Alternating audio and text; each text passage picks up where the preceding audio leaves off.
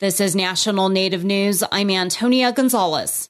The search for the remaining suspect in the stabbing attacks in Saskatchewan over the weekend is now in its fourth day. Meanwhile, as Dan Karpenchuk reports, the James Smith Cree Nation is still in shock and grieving after 10 people were killed and others wounded. The intense manhunt has again spread to the entire province of Saskatchewan for 30 year old Myles Sanderson, the remaining suspect. His brother Damien, the other suspect, was found dead Monday on the reserve.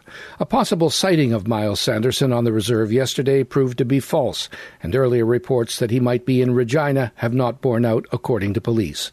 But in the James Smith Cree Nation, 120 miles northeast of Saskatoon, relatives of the victims are grieving many of them for Gloria Burns, a respected elder and a first responder who was killed when she took the call for help. My sister was a, a very caring woman. Um, she had time for everyone and uh, tried her best to look after everyone. You know, this tragedy that happened here on our land, it's all because of drugs and alcohol. Police have still not been able to provide details about the motive for the attacks. They say some of the victims appear to have been targeted while others were selected at random. Myles Sanderson has a lengthy criminal record, and according to a parole board document, he has a history of violent offenses, including assault. He now faces three counts of first degree murder as well as attempted murder. Police have warned the public to be cautious, adding that he's believed to be armed and dangerous. Meanwhile, three of the victims remain in hospital in critical condition. For National Native News, I'm Dan Karpenchuk.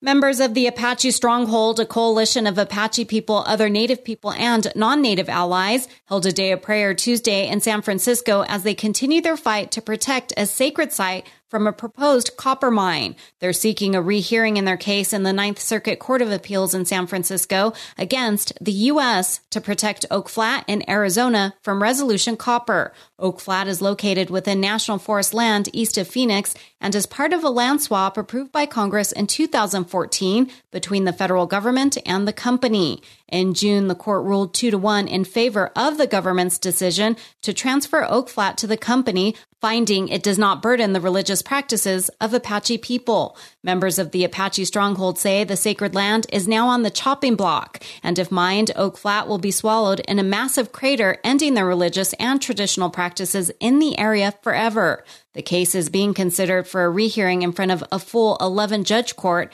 instead of the three judge panel.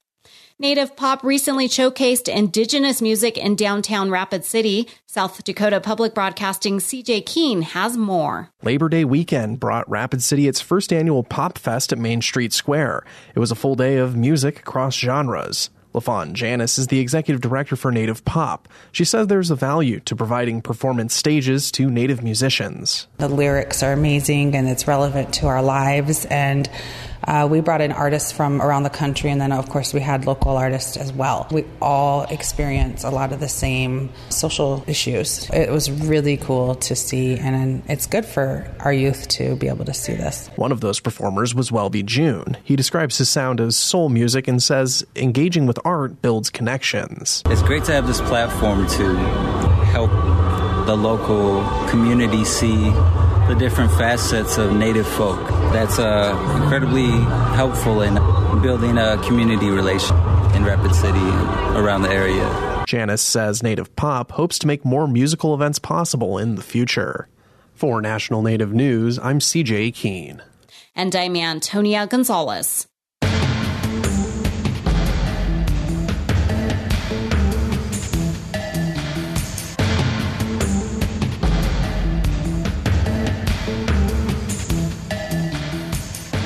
National Native News is produced by Koahnic Broadcast Corporation with funding by the Corporation for Public Broadcasting. Support by the American Indian Higher Education Consortium, working to ensure tribal colleges and universities are included in our higher education system. Information on 37 tribal colleges and universities at aihec.org. Support by BNSF Railway, proudly supporting the nation's economy by moving the goods that feed, supply, and power communities across the country. More at bnsf.com slash tribal relations.